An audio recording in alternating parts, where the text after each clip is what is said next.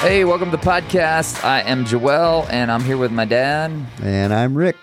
What's Dad, up? Dad, we did an episode uh, called "Concerned About My Kids." Yeah. And you should be, by the way. Yeah, and that uh, that episode was very popular.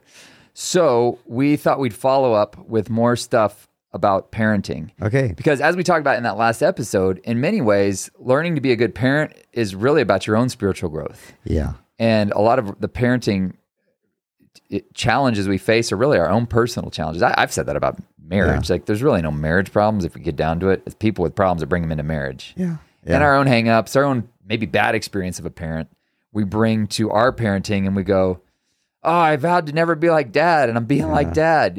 Yeah. so I want to talk about that. I, I want to talk about just a couple of. Here's a weird observation. All right. So I want to specifically talk today about beating your kids. Okay, let's beat our kids. I know that's a little clickbait. All right. When I'm saying beat your kids, I'm like, I'm talking about how much should you let your kids win Uh huh. and how much should you teach them to be a good, I hate to say loser, but Yeah. my daughter, she's at the stage right now where she does not like to lose so much to the point that she's learning how to cheat at va- games like Catan. And I'm like, hey, um, I get on her. I'm like, you're cheating.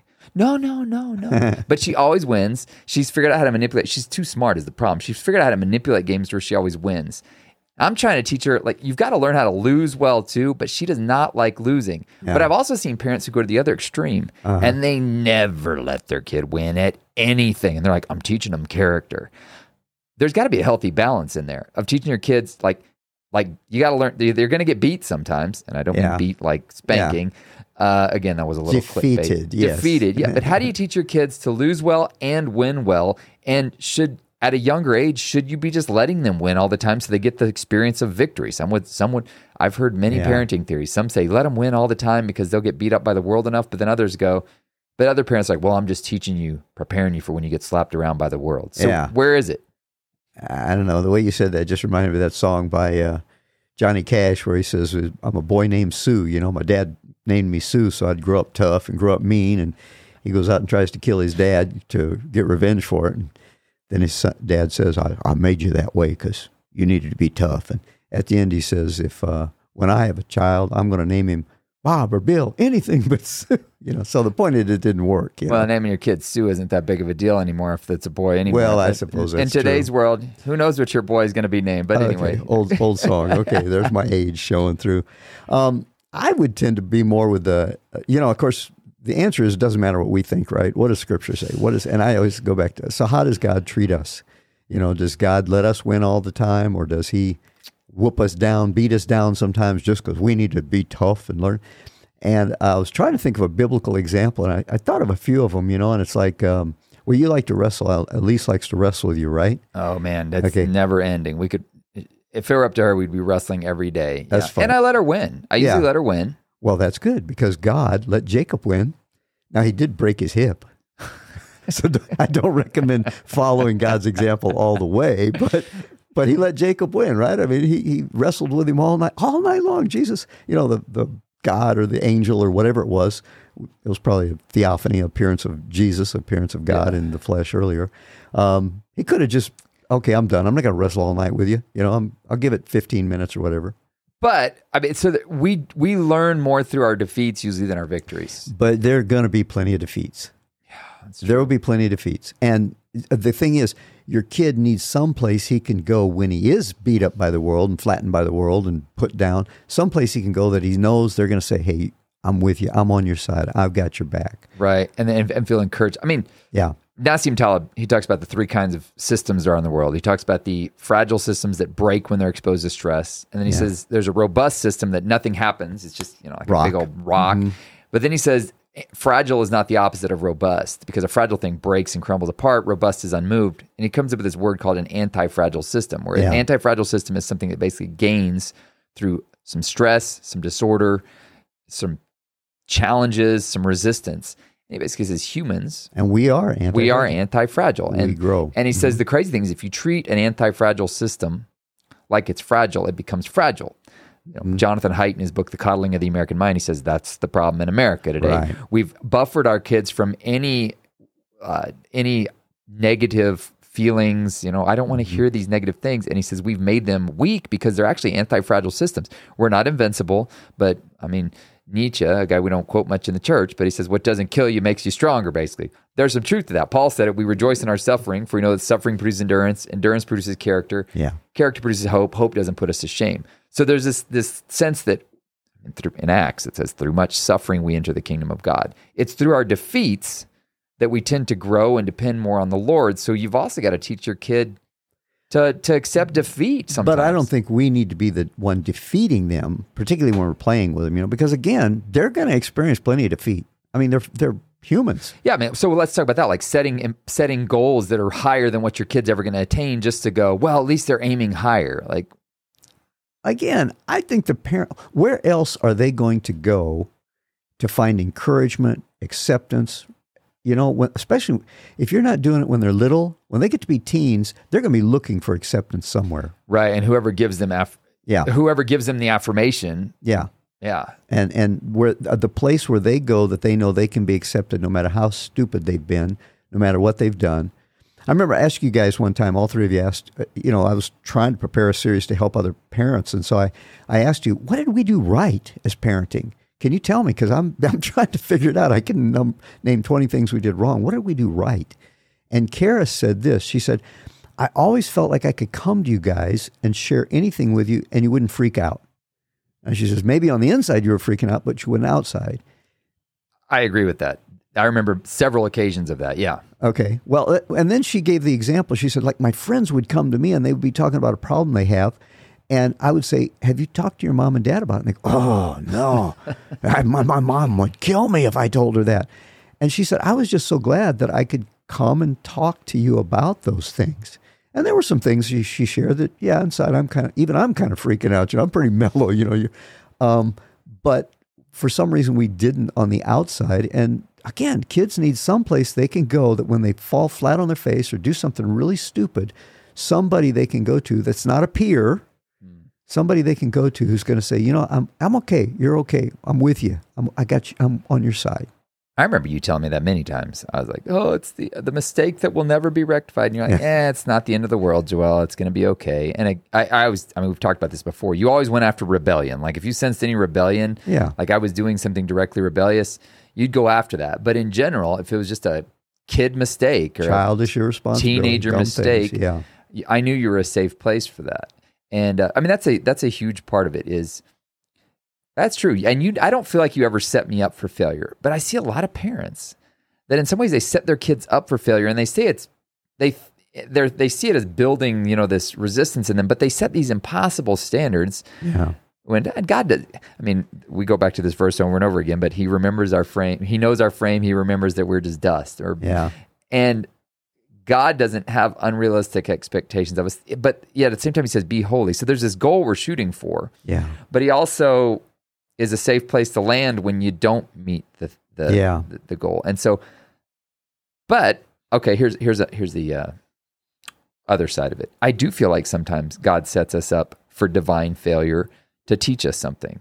So where's our role as parents in that of like making things setting up like she's probably not going to reach this goal. Like I know there's certain things with Elise, but to set the goal any lower would be to probably encourage her to become less than what she can be. And so it's you know allowing her to experience defeat within the realm of some parameters of I'm going to be there to lift her up when she experiences it. What's your take on that?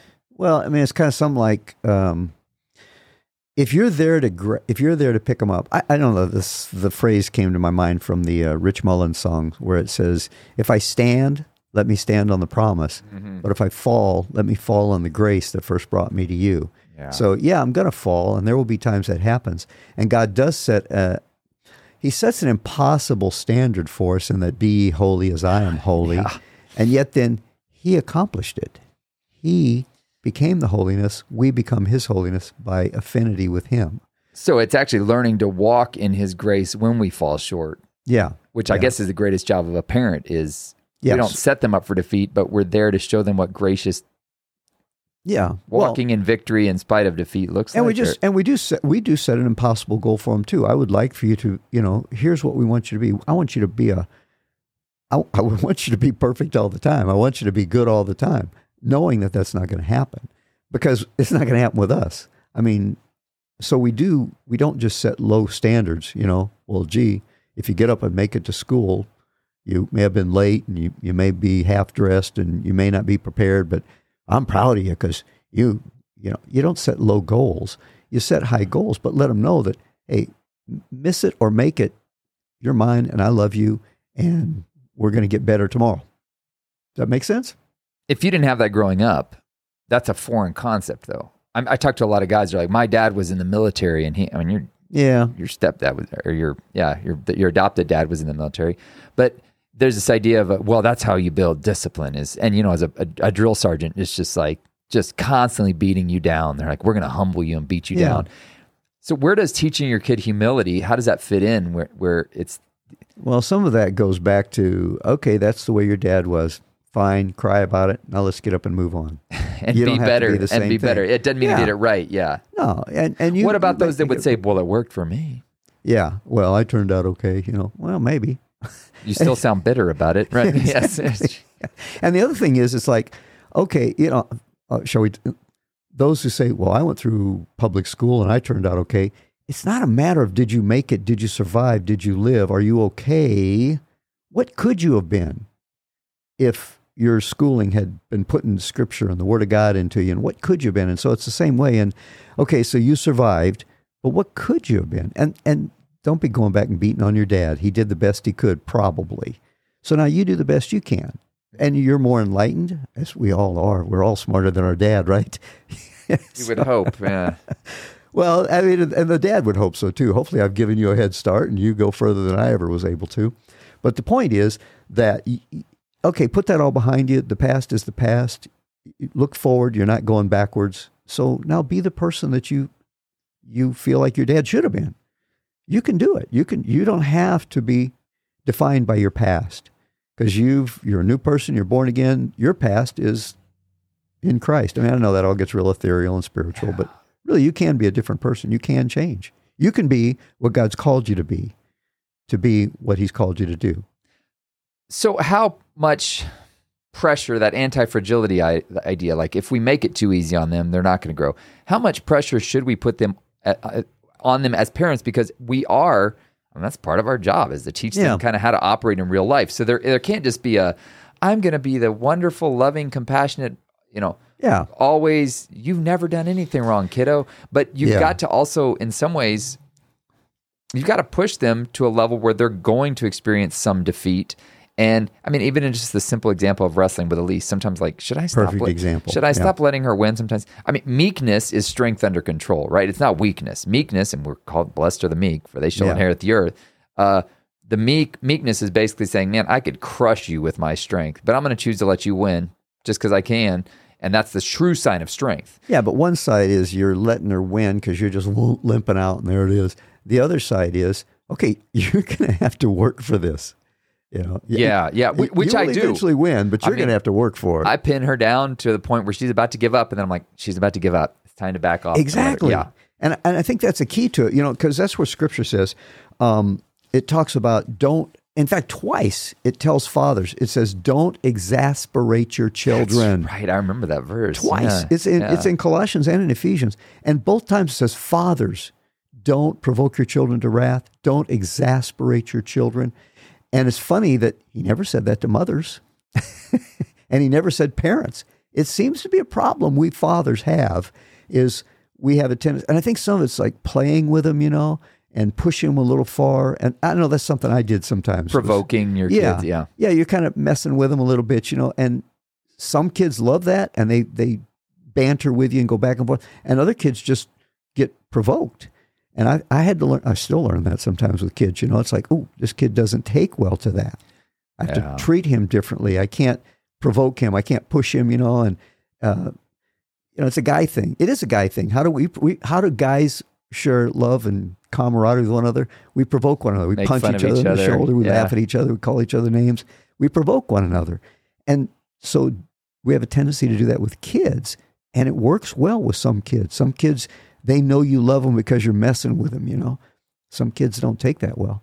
Yeah. And so that's where if you're provoking, if you're if you're always beating them to the point of frustration, That's what it says. Don't irritate, don't frustrate. The and amplified gives a lot of words on that.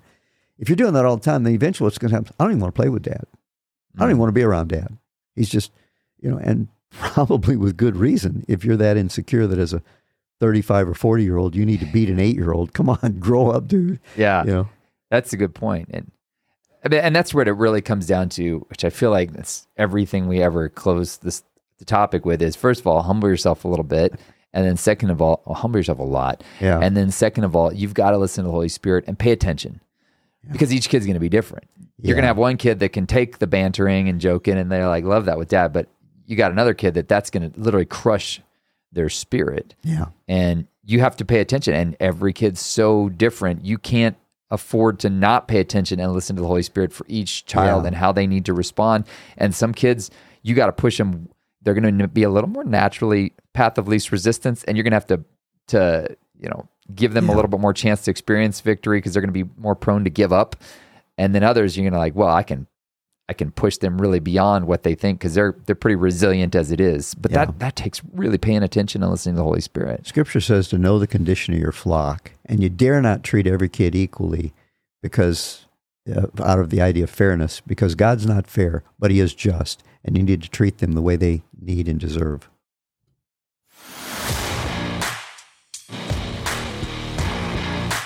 Thanks for listening. Please consider sharing this with your friends on the platform of your choice. For more from Joel Malm, visit joelmalm.com. For more from Rick Malm, visit rickmalm.com. Our podcast music was produced by Alex Burleson.